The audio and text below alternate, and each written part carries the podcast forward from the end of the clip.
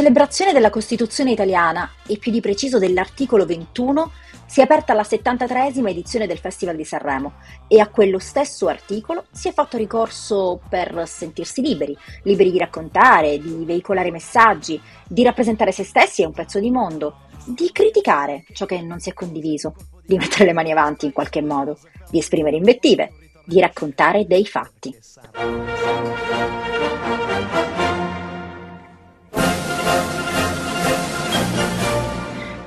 Tutti hanno diritto di manifestare liberamente il proprio pensiero con la parola, lo scritto e ogni altro mezzo di diffusione. Così recita al primo comma questo straordinario e modernissimo articolo della nostra Carta Costituzionale.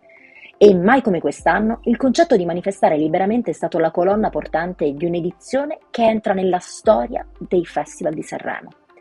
E come ogni libertà prevede, esiste pluralismo, esistono visioni contrapposte e forse esistono limiti. O forse no, Altrimenti, che libertà è?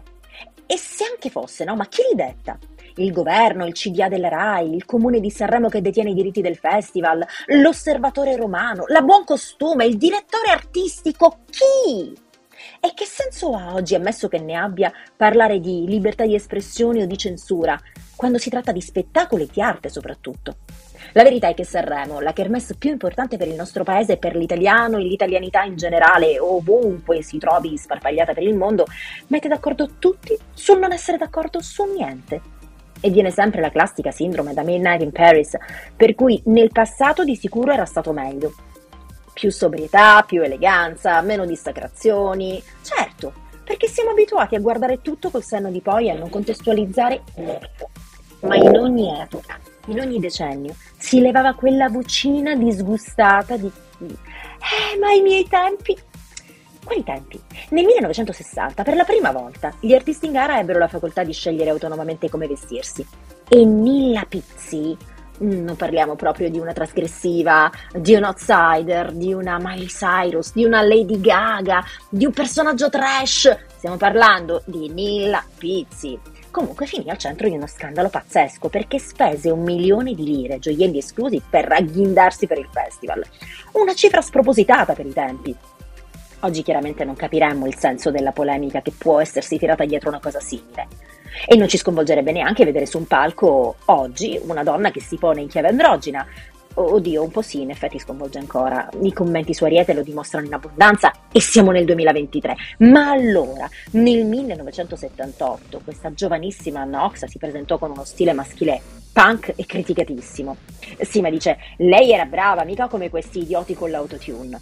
E torniamo alla sindrome di ai miei tempi Riportando il nastro indietro nel passato, deve aver pensato qualcosa di simile a quello che certi dicono oggi. Anche la mia bisnonna, ascoltando la sedicenne albanese vestita strana, che cantava come se avesse avuto dal suo punto di vista una patata in bocca, sapete, per via della pronuncia palatale, no? E il cui vibrato certamente non ricordava affatto quello di Vilma De Angelis o Rietta Berti. Quelle erano brave, mica questa esibizionista che pare Davide Bovie. Sì, perché ha studato che certamente la mia bisnonna non sapeva chi fosse David Bowie, ma se l'avesse saputo avrebbe commentato così. E lui, Bowie, l'avrebbe chiamato al massimo Davide e decisamente Bovie, come lo avrebbe eventualmente letto. Perché a chi critica esprimendo una critica fine a se stessa, senza cognizione di causa, senza troppo interesse, ecco, non è che importa davvero come ti chiami, chi sei e perché lo sei, o ascoltare ciò che dici e capire cosa vuoi esprimere e perché. Ti interessa solo esprimere un giudizio ed è un giudizio su ciò che percepisce dal suo punto di vista, senza farsi domande, sputando sentenze. La mia bisnonna, pace l'anima sua, non sarà stata da meno, una criticona meno selvaggia di altre, e fortunatamente senza Twitter. E allora vedeva solo quel completo, quello stile androgeno come una provocazione fine a se stessa, che magari lo era anche, come il tanga vista nel 99 e probabilmente qualcuno ricorderà tra l'altro quando la Bertè spuntò con un finto pancione avvolto in un abito guaina di pelle.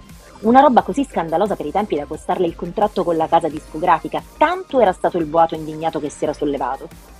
Ma non solo donne, vogliamo parlare di Renato Zero? Menzionare Elio e le storie tese? Eppure, oggi anche i meno esperti di stile si rendono conto della rivoluzionaria genialità che stava dietro quegli outfit e dietro quelle performance. Sanremo non è solo musica, non lo è mai stato, almeno da che la TV è diventata a colori. Polemiche, tematiche affrontate, interrogazioni parlamentari, gente che tenta il suicidio in diretta, comici scomodi e il rischio imbarazzo sempre dietro l'angolo che lo hanno caratterizzato da decenni e spesso ne sono stati il sale, a volte anche molto più del solo sale. E col passare del tempo, fortunatamente, la discografia non guarda più soltanto alla bella voce pulita o all'arrangiamento semplice che col giro di do si sono costruite carriere per un'eternità, ma è attenta ai testi, certo, che guardano i tempi che viviamo ma anche agli abiti, che diventano tale da colorare, soffe su cui scrivere, opere d'arte da indossare o stracci da farsi cadere addosso, sempre con l'obiettivo di rafforzare il messaggio della propria presenza su quel palco. La discografia guarda al messaggio, che tutti hanno diritto di manifestare liberamente con la parola, lo scritto e ogni altro mezzo di diffusione.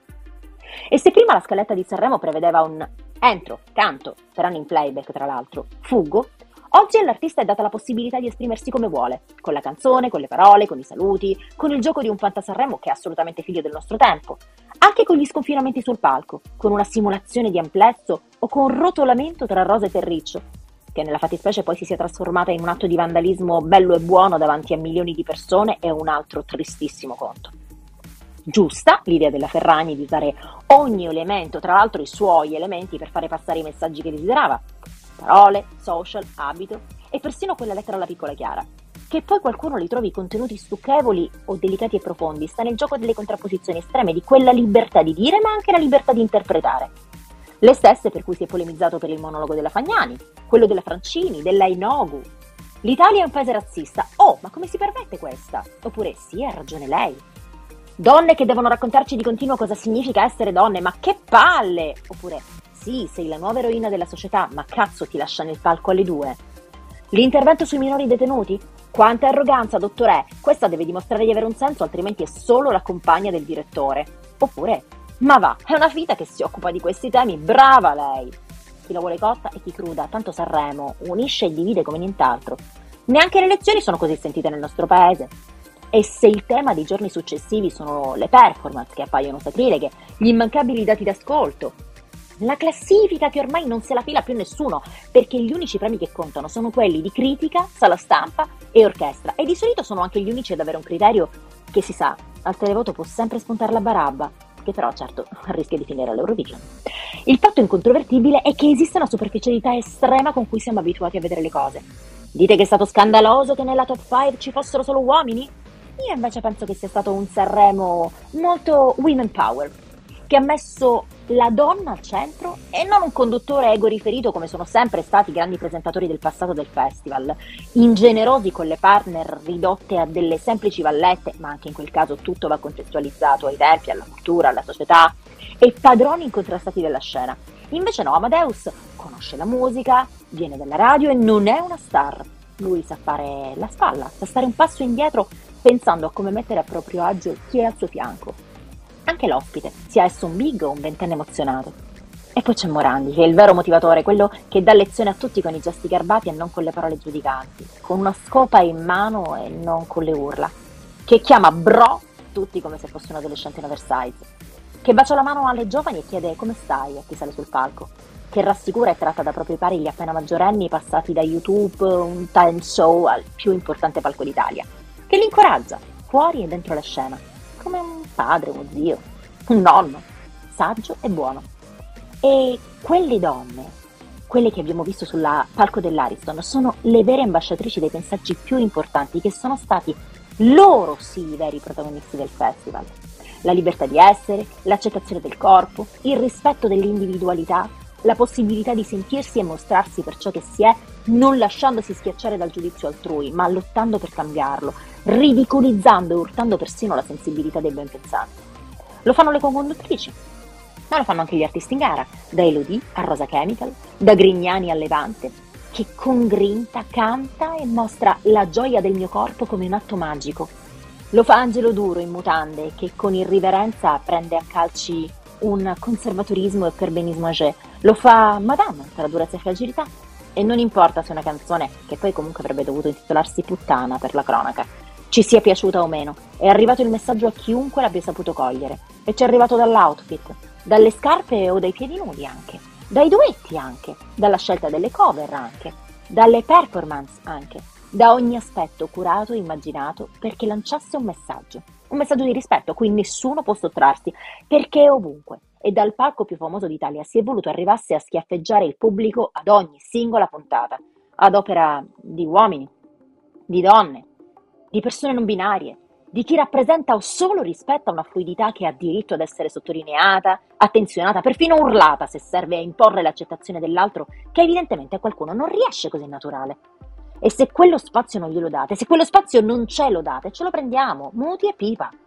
È stato il Festival dell'Equità e dei diritti, molto più che se ogni canzone avesse parlato solo di questo in maniera palese, perché i messaggi si veicolano in mille modi diversi, con la parola, lo scritto e ogni altro mezzo di diffusione. Con la forza di chi non teme dimostrare la fragilità, di chi non vuole essere considerata solo un'incubatrice umana, ma nella vita si sente quasi obbligata a fare la propria parte nella riproduzione della specie, perché se sei donna e non mamma, allora qualcosa sta andando storto. Ma anche no, perché magari quel figlio non lo vuoi, o magari sì, ma non c'è.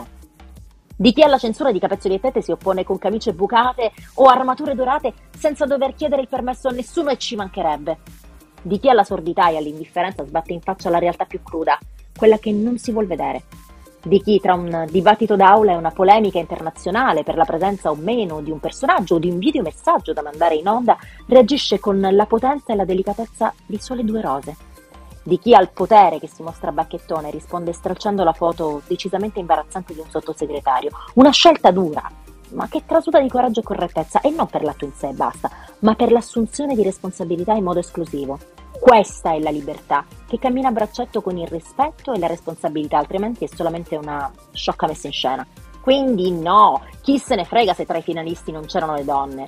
Ciascuno si è preso il proprio spazio come ha voluto, come ha ritenuto e i concetti hanno bucato lo schermo e sono arrivati al pubblico, dividendolo ma non certo lasciandolo indifferente. È stato un mix tra ieri e oggi, tra antico e moderno, per cui dei giovani indie hanno scritto per band glitterate e cantautori di livello per rapper maturi, star mondiali per debuttanti e post-adolescenti per dei big. Il tutto abbracciato da un atteggiamento accudente dell'eterno ragazzo che è stato paterno e non padrone in un Sanremo che ha lasciato libertà, quella di provare a dare una piccola lezione al patriarcato, distruggere le convenzioni, ribaltare il cartellone delle priorità, senza censure ma solo qualche regola di civile convivenza, pur non sempre rispettata, ma mai seguita da condanne assolute. Che ha avuto la colpa, certo, di relegare i contenuti di livello in fondo alla notte, ma solo quelli delle parole dette attraverso monologhi che inevitabilmente rallentano uno show TV con i suoi tempi, la sua metrica e le esigenze televisive. Restano sempre gli altri mille, mila modi attraverso i quali si è potuta e voluta dire la propria. Ed è stato certamente il festival in cui non si è banalmente ridotta ogni cosa al siamo tutti uguali, ma al più serio dobbiamo essere tutti liberi. È una questione di equità, come le zeppe dei cugini di campagna, che sono tutte diverse, perché la vera rivoluzione non è avere gli stessi centimetri sotto le suole delle scarpe, ma che le diverse misure ci consentano di apparire tutti alla stessa altezza. Quindi Già, non c'erano donne nella cinquina, ma chi vede questo e se ne indigna ha evidentemente visto un altro festival, che è stato e deve passare alla storia come quello di Valchirie, tutte protagoniste assolute. Io sono Eleonora Orzimondo e questo è Realpolitik, un podcast di Mood Italia Radio.